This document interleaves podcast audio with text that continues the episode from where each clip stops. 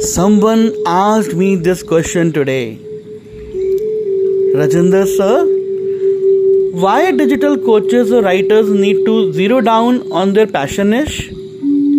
Why it is so important? So I told him, my dear coach,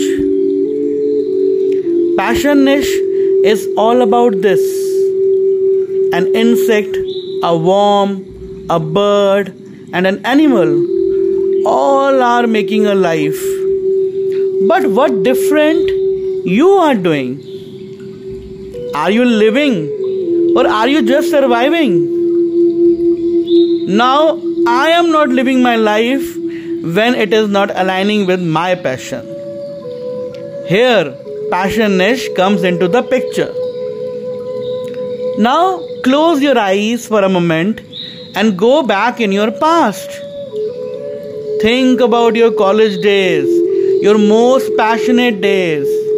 Ask your friends or colleagues what valuable advice they have got from you. Write down all the advice that you've given to other people on a piece of paper. Remember, passion is the fuel that drives us to get out of bed in the morning.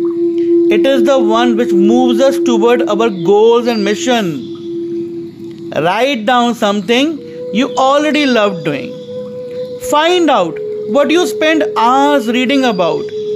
Do as much research as possible. Now, understand this thing. Suppose you get inside a drugstore and it has two types of crates. On one, it is written medicine, and on another, the name of the medicine that you are actually looking for. So, what you are going to pick? Simple. What you are actually looking for, right?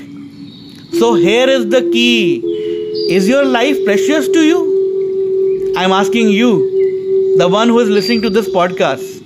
Yes, your life. Is it precious to you? Type yes in your mind's eye if it is.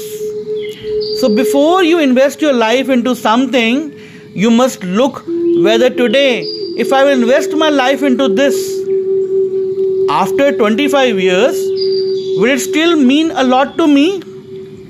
After 50 years, will it still mean a lot to me?